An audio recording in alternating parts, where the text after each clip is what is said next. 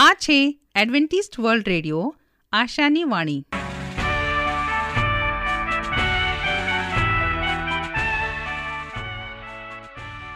અમારા આજના પ્રસારણમાં તમારો હાર્દિક સ્વાગત છે. આજે તમારા માટે અમે ખૂબ સુંદર સ્વાસ્તિક અને આત્મિક વિચારો લાવ્યા છીએ. પણ તે પહેલાં સાંભળો, દેવની સ્તુતિમાં આ સુંદર ગીત.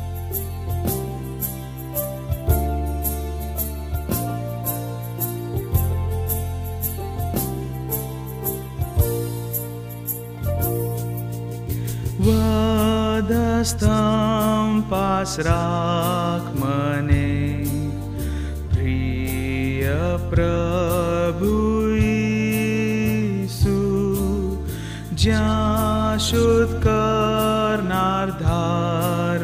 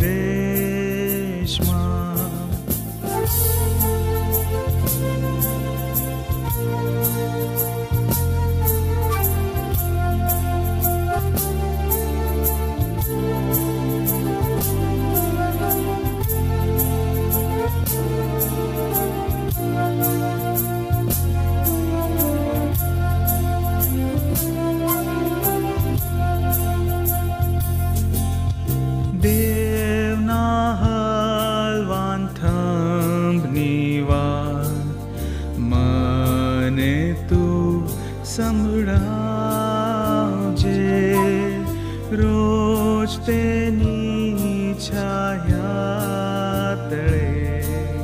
મને તું ચલાવજે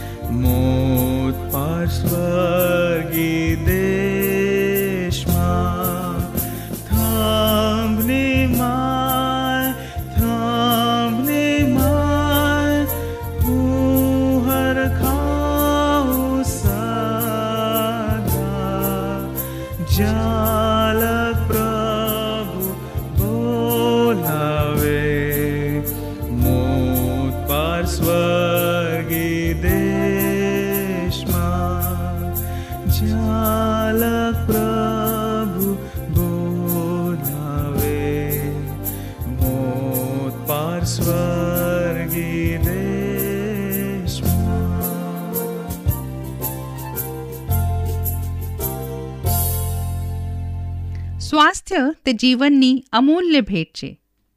તેને જાળે રાખવા માટે આપણે શું કરવું જોઈએ? તો કાંધરી, સાંભળશો અમારા આ અંક, જેનું નામ છે સ્વાસ્થ્ય અને જીવન, અને આજનો વિષય છે હાઈ બ્લડ પ્રેશરના દર્દીઓએ જાણવા જેવું. આજે વિશ્વની વસ્તીના વીસથી ત્રીસ ટકા લોકો હાઈ બ્લડ પ્રેશરથી ગ્રસ્ત છે અને જ્યારે રોજે રોજ આવા રોગીઓની સંખ્યા વધી રહી છે ત્યારે રોગના ઉપચાર સંદર્ભે પાયાની બાબતો જાણવી એટલા માટે અનિવાર્ય છે કે કોઈ પણ ઉપચાર પદ્ધતિની દવાઓ લેવામાં આવતી હોય, ગમે તેટલા લાંબા સમય સુધી દવા લેવાની ચાલુ રાખવામાં આવે. પણ જો ખાનપાન અને અચાર વિચારના સિદ્ધાંતોને ન અનુસરીએ, તો પરિણામ શૂન્ય છે. સૌપ્રથમ તમને તબિયત સંદર્ભે જે કંઈ નાનામાં નાની ફરિયાદ રહેતી હોય એની અવગણના ન કરશો. ક્યારેક તદ્દન સામાન્ય જાણતા લક્ષણો વખત જતાં ગંભીર સમસ્યાનું રૂપ ધારણ કરી શકે છે. ન જીવા લક્ષણો પણ શરીરના અંદર ચાલી રહેલી સામાન્યતા સંકેતો આપતા હોય છે. આવા સંકેતો તમને રોગ સ્થિતિ પર ધ્યાન આપવાનું સૂચન કરે છે. માથા, બોચી અને આંખોમાં થતો દુખાવો, વિશેષ કરીને માથાનું ભારેપણ કપાળ પરનો પરસેવો, હાથની ધ્રુજારી, હૃદયમાં ભાર, છાતીના ધબકારા વધી જવા, એકાગ્રતાનો અભાવ, યાદશક્તિ ઘટવી થોડોક શ્રમ કરવાથી લાગતો થક, રાત્રે વારંવાર પેશાબ માટે જવું, રાત્રે અચાનક ઊંઘ ઉડી જવી, અને પગ પર રહેતા સોજા. આ બધા સામાન્ય જાણતા લક્ષણોને high blood high blood pressure સાથે સીધો સંબંધ છે. એ તરફ દુર્લક્ષ ન રાખતા ત્વરિત બ્લડ પ્રેશર મપાવી તબીબી સલાહ લેવી જરૂરી છે. આમ કરવાથી વેળાસર નિદાન થઈ ઉપચારની તક મળશે.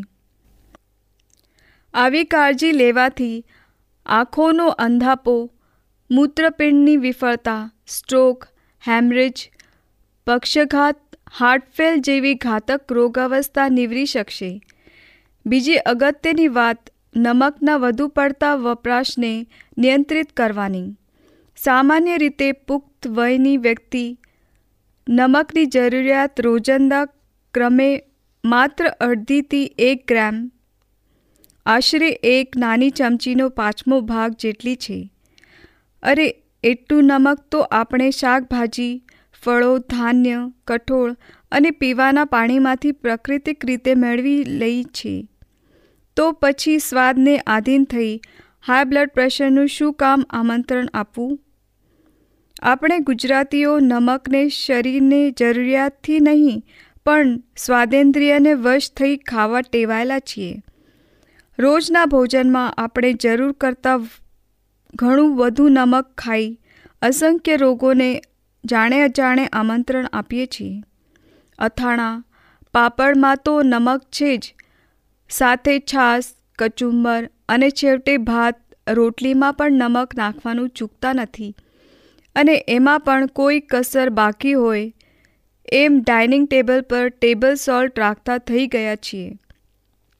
જે આહારમાં નમકનો અતિરેક છે. શરીરમાં જ્યારે વધારાનું નમક જમા થઈ જાય, ત્યારે એનો નિકાલ કરવા માટે કિડનીની કાર્યક્ષમતા પર બોજો વધે છે. એક તબક્કે કિડની આમ કરવામાં અસફળ થાય, ત્યારે શરીરમાં વધુ પાણીનો સંગ્રહ થવાની લોહીની નળીઓ પર દબાણ વધે છે. આ જ નમક લાંબા ગાળે રક્ત નલિકાઓને સંકોચ કરી વળી પાછું બ્લડ પ્રેશર વધારવાનું કામ કરે છે અને સાથે સાથે હાથ પગના સોજા તથા જ્ઞાનતંતુને ખોરાવી નાખવા જેવી મણમાંગી ભેટ આપતું જાય છે. પાયાની બીજી શરનું પાલન કરવાથી થતા ફાયદાનું ઉદાહરણ કરેલા મેડિકલ રિસર્ચ સેન્ટરે તાજેતરમાં પૂરું પાડ્યું છે. હાઈ બ્લડ પ્રેશરના એકસો ત્રીસ દર્દીઓ ત્રણ મહિના સુધી માત્ર નિયંત્રિત નમકના ડાયટ પર રાખી. તે પૈકીના એકસો પચીસ જેટલા દર્દીના બ્લડ પ્રેશરનો આંક નીચો લાવવામાં સફળતા સાંપડી છે. ત્રીજી અને સૌથી મહત્ત્વની બાબત છે સ્ટ્રેસ મેનેજમેન્ટ. આ સ્ટ્રેસ તણાવ એટલે વળી શું? સાયકોલોજિસ્ટ અને શારીરિક, માનસિક કે કાલ્પનિક પરિબળો સામે માણસની ઉત્તેજાત્મક પ્રતિક્રિયા તરીકે વર્ણવે છે. તમે જુઓ કે આજના ભાગદોડભર્યા યુગમાં સામાન્ય માણસે જીવનની પ્રાથમિક જરૂરિયાત સંતોષવા માટે પણ કેટલી સંઘર્ષ કરવો પડે છે. ડગલે ને પગલે સ્પર્ધામાં રહેતો માણસ સદાય સ્ટ્રેસમાં અનુભવ કરે છે. આ સ્ટ્રેસ માણસના મન અને શરીર પર રોગજન્ય અસરો છોડી જાય છે. સ્ટ્રેસ વખતે શરીરમાં એસીટીએચ કોર્ટિસોલ અને એડ્રિનોલિન જેવા હાર્મોનના સ્ત્રાવ ઉત્તેજિત થાય છે, જે હાઈ બ્લડ પ્રેશરનું કારણ બને છે.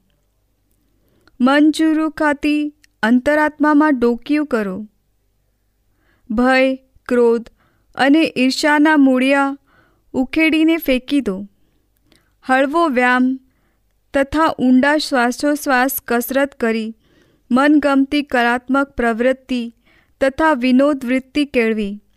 પૂરતી ઊંઘ લઈ અને વ્યસનને ત્યાગી સ્ટ્રેસથી દૂર રહો. જીવ માત્ર માટેનો સદ્ભાવ કેળવી સભ્ય દૃષ્ટિએ જગતને જુઓ. આ સિવાય આપણી પાસે બીજો કોઈ વિકલ્પ નથી. પ્રભુનું વચન તે સત્ય અને શાંતિનો માર્ગ છે. આવો હવે આપણે પ્રભુના વચન ઉપર મનન કરીએ. શાસ્ત્રનો અધિનિયમ યોગ્ય હોય છે. હું રાજુ ગાવિત. આજનો ગુજરાતી ભાષામાં દેવનું પવિત્ર વચન તમારા સુધી પહોંચાડનાર અને આજનું વચન સાંભળનાર દરેક ભાઈ બહેનો નાના મોટા બાળકો, વડીલો, હું સર્વનો ઈસુ ખ્રિસ્તના નામમાં આવકાર કરું છું. આજે આપણે દેવના વચનમાંથી શીખીએ કે આ સમયની અંદર ધનિકો અને શાસકોને ઠપકો આપ્યો અને તે બધા પોતાના ભાઈઓ પાસેથી બહુ આકરું વ્યાજ લેતા હતા. નેહમ્યા તે લોકોને એ શીખવાડતો હતો કે તમે બધા જ પોતાના ભાઈઓ અને તેમની પાસેથી તમે એટલું ભયંકર વ્યાજ લો છો, જે ઈચ્છિત પરિણામો લાવતા નથી.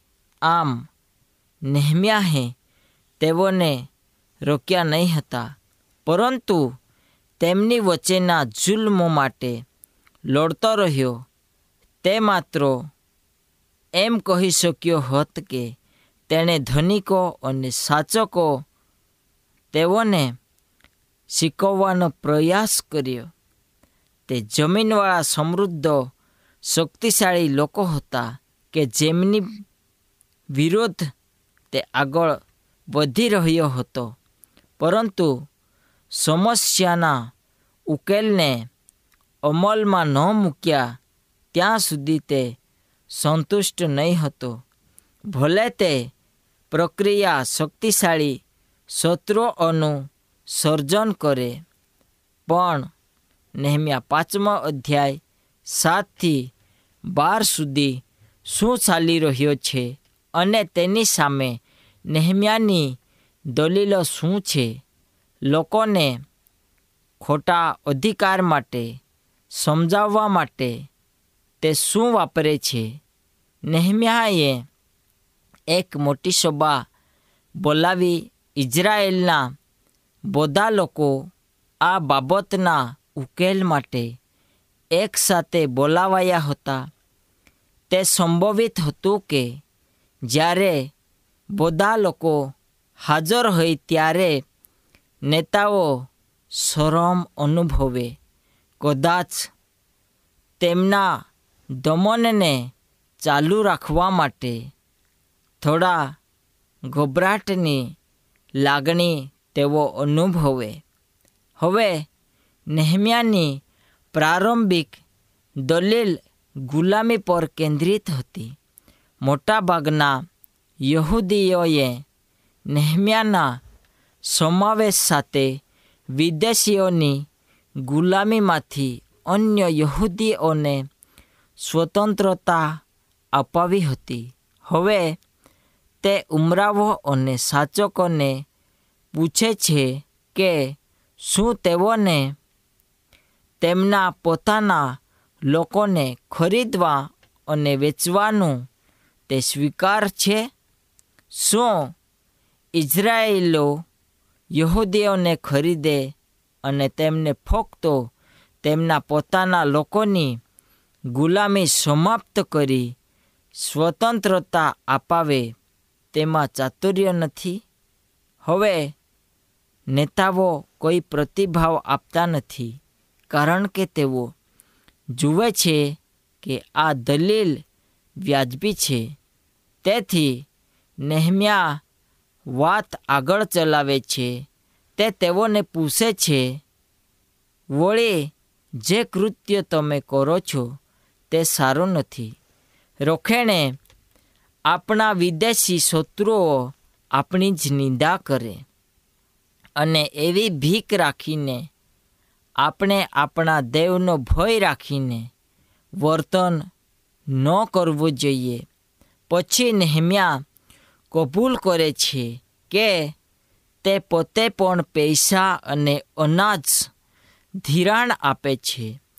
હવે કૃપા કરીને આપણે જે વ્યાજ લેવાનું છોડી દઈએ, તેણે કાયદાનું સમર્થન કર્યો. તેણે આ રીતને સાથી હેબ્રીઓ સાથે પ્રતિબંધિત કરી અને દર્શાવ્યો કે તેની આગેવાની હેઠળ લોકો એકબીજા સાથે વિનમ્રતા દર્શાવે, આશ્ચર્યજનક રીતે પ્રતિભાવ એક સમાન હતું. હવે નેતાઓ લોકો માટે બધું પુનઃસ્થાપિત કરવા સંમત થયા. અને તમે શું કહીને ખોટું કર્યો છે? આપણામાંથી મોટાભાગના જો પ્રામાણિક હોય, આને જવાબ આપવો પડશે. પુનઃ પ્રવેશ કરાવવા માટે હજી પણ તેમને શું અટકાવી રહ્યો છે? પછી ભલે તે ગમે તે દરવાજે હોય આજે જો આપણે બાઇબલના વિરોધમાં ચાલ્યા હોય, તો આજે જ આ ગલતીને સુધારી લઈએ. દેવ ક્ષમા કરનાર છે અને તે ક્ષમા કરવા માટે તત્પર છે. નેહમ્યાએ યાજકોની સમક્ષ વ્યાજ લેનારાઓને અને લોકોની પાસેથી જે કોઈ પડાવી લીધું હોય તે પાછા આપવાને કહ્યું. અને નેહમ્યા એવો વ્યક્તિ હતો કે જે પરમેશ્વરના ભયમાં ચાલનાર હતો, જે દેવને ગમે, શોભે અને દેવના નજરમાં યોગ્ય છે. આ કૃત્યને સમર્થન આપનાર હતો.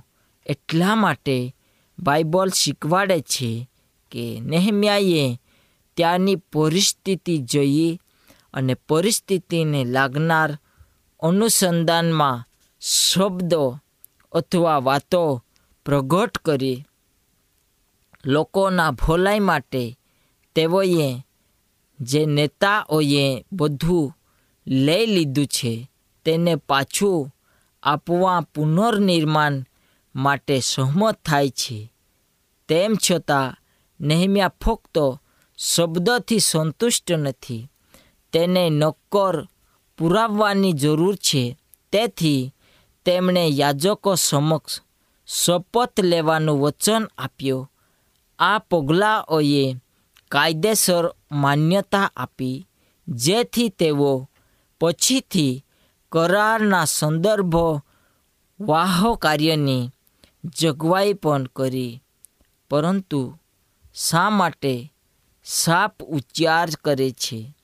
નહેમ્યા પોતાના વસ્ત્રોમાં ભેગા કરવાનું પ્રતિકાત્મક કાર્યને સમર્થન આપે છે. જેમ કે તેમાં કોઈક પકડી રાખવું અને પછી તેને છોડી દે ગુમાવવાની લાગણી તરીકે જુએ. પરંતુ શા માટે તે સાપ ઉચ્ચાર કરે છે? નેહમ્યાએ પ્રતિકાત્મક કાર્ય તરીકે પોતાના વસ્ત્રોનો ખોળો ધર્યો અને પછી ખંકેરી નાખ્યો કે જાણે કોઈક ગુમાવી દીધું હોય.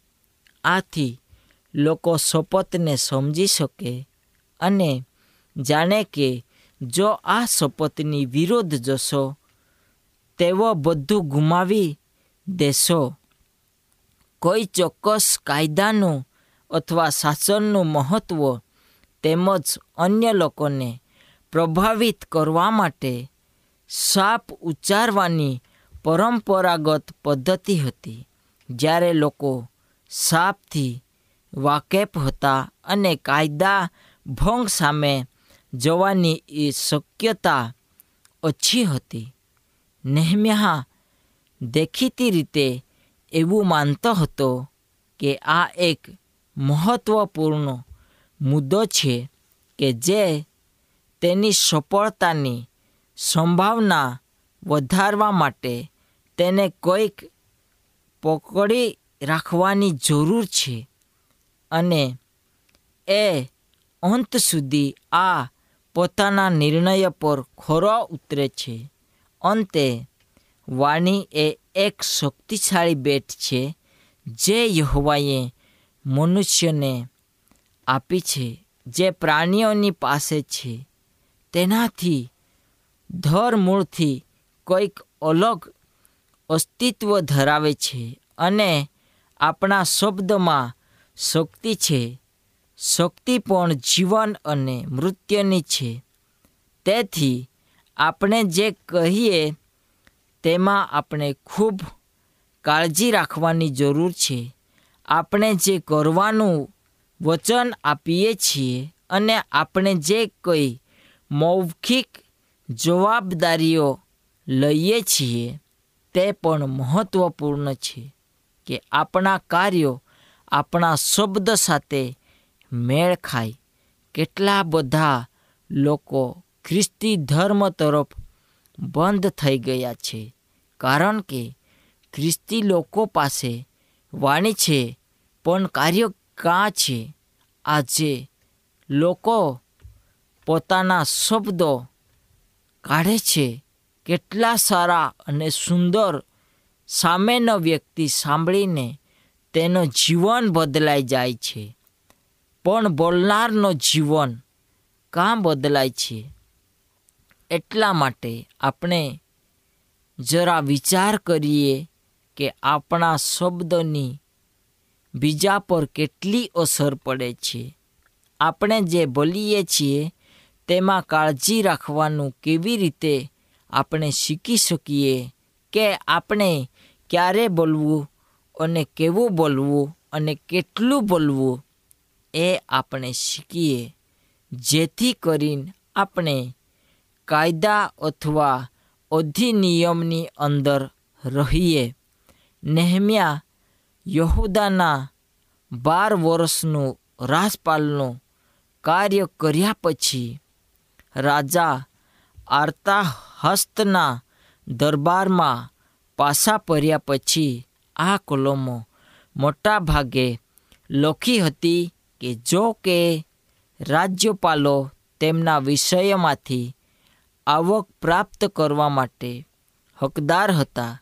નેહમ્યાએ આ અધિકારનો દાવો ક્યારે કર્યો નહીં હતો, પરંતુ તેના બદલે તેના પોતાના જીવન નિર્વાહો માટેની નાણાંની જોગવાઈ પોતે કરતો હતો. તેણે પોતાના ખર્ચ માટે જ ચૂકવણી કરી નથી, પણ તેણે પોતાના પરિવાર તેમજ સમગ્ર દરબારીઓ માટે પણ પૂરો પાડ્યો. સૌપ્રથમ રાજપાલ જરૂબાબેલે એકમાત્ર રાજપાલ છે, જેને આપણે જાણીએ છીએ જ્યારે નેહમ્યા ભૂતપૂર્વ રાજપાલ કહે છે, ત્યારે તે જુરુબાબેલ અને પોતાના વચ્ચેના રાજપાલેનો ઉલ્લેખ કરે છે. પરિણામ સ્વરૂપે તેમનો કાર્યકાળ પૂરો થતા સુધીમાં અથવા ઘણા નાણાં ગુમાવ્યા બાદ કોઈ એક પ્રતિષ્ઠિત હોદ્દા પરથી ધામ દૌલત મેળવવાની અપેક્ષાને બદલે કદાચ તેમને સત્તા અને સંપત્તિ જપ્ત કરાવ્યા. નેહમ્યા શ્રીમંત હતો. તેથી તે ઘણા લોકોને દૈનિક ખોરાક પૂરો પાડી શકતો હતો અને તે બીજાઓને પુષ્કળ પુરવઠો પૂરો પાડવામાં ઉદ્ધાર હતો અને એવી રીતે આજુબાજુના કેટલાક રાષ્ટ્ર દ્વારા કેદમાં લેવાયેલા લોકોના બચાવ પછી ઇબ્રાહિમે જે કર્યું હતું તેવી વસ્તુ નહીં હતી. નેહમ્યા અહીં જે કરે છે તે મહત્વનો સિદ્ધાંત દર્શાવે છે અને તેના કાર્યોને જઈને આપણા જીવનમાં આપણે ઉન્નતિ લાવી શકીએ. એવો આપણને શીખવા મળે છે. પ્રાર્થના કરીએ, મહાન દયાળુ ઈશ્વર પિતા, આજનો દિવસ અને સમય બદલ અમે તમારો આભાર માનીએ. અમે જે શીખ્યા પિતા. એ પ્રમાણે તું અમને ચાલવા માટે સહાય કરજે. આ વધસ્તંભ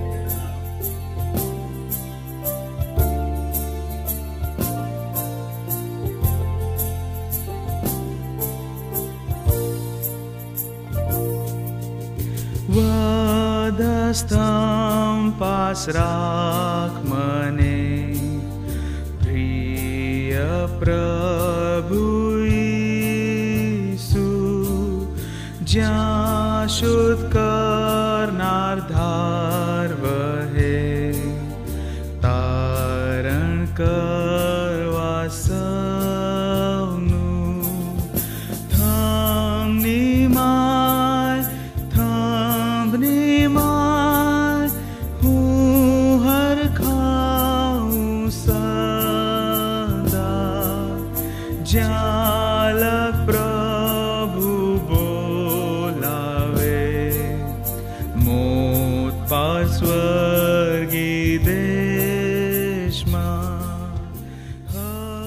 અમારી સાથી આ પ્રસારણમાં રહેવા બદલ તમારો ખૂબ ખૂબ આભાર. જો તમારે અમારા સ્વાસ્થ્ય અને બાઇબલ પાઠો મફત મેળવવા હોય, તો પોસ્ટ કાર્ડ કે ટપાલ દ્વારા અમારો સંપર્ક કરો.